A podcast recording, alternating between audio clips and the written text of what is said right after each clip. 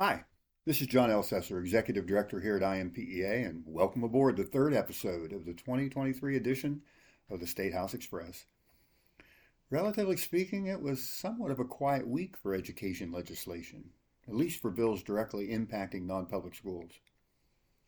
I started my Wednesday at the State Board of Education meeting, where, among other things, Ron Sandlin gave the board an update on the newest iteration of the GPS dashboard.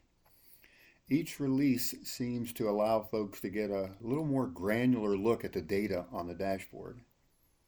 Make sure you've checked out your school's dashboard to see if it accurately reflects your school's data.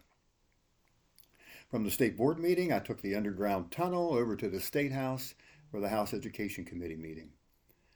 The House Education Committee heard four new bills and amended and voted on a fifth. House Bill 1382 is a robotics bill. It established a fund to assist with robotics programs and competitions. INPEA testified in favor of the bill, as did everyone else who testified, and the bill passed out of the committee 12 to 0. INPEA also testified in favor of House Bill 1492, a school safety bill. This bill combined the two school safety grant programs into one. Non public schools historically were eligible to apply for one of the programs, but not the other. Now, non public schools are eligible for this new combined grant program. They also expanded who could apply for this grant. Law enforcement agencies can apply if they do it in combination with a school or a group of schools. We're hoping this doesn't spread the grant funds too thin. The fiscal request for the new combined grant program is $25 million.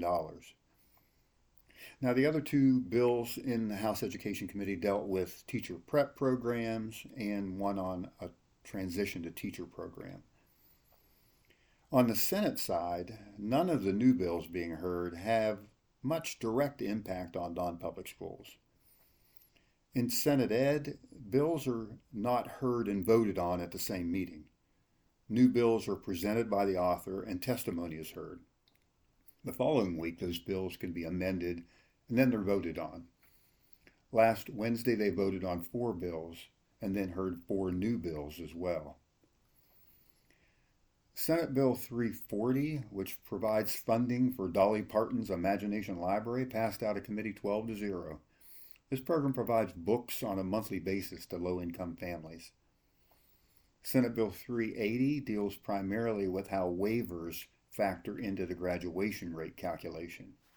It passed out of committee 9 to 4. Senator Rogers' bill, Senate Bill 486, eliminates some teacher training requirements by moving them to teacher education programs. This bill also had a number of items dealing with collective bargaining, so the teachers' unions were outspoken in their opposition. The bill did pass out of committee, but barely, 7 to 6. Now, in terms of new bills, Senate Bill 443, among other things, would raise the public school minimum salary to $50,000. Something that we need to be aware of as we deal with teacher pipeline issues in our schools. Senate Bill 402 is another bill that deals with the science of reading, although it takes a much more prescriptive approach as it relates to curriculum and licensure. It would prohibit the use of three cueing model of reading instruction. Currently, non-public schools are not included in this bill, but one public school lobbyist suggested that the inclusion of state-accredited non-public schools. So we'll see what the author does with that suggestion. The House Education Committee is scheduled to hear three more bills this Wednesday, while the Senate Education Committee has four new bills on their agenda as well. As you will hear soon if you haven't already, we're planning a number of rally type events in four or five different regions around the state. It's very important that we mobilize our stakeholders if we're going to have another successful session. Stay tuned and please engage if there's an event in your area. That's all we have for this episode. But we hope to see you back here again next week for the next episode of the State House Express.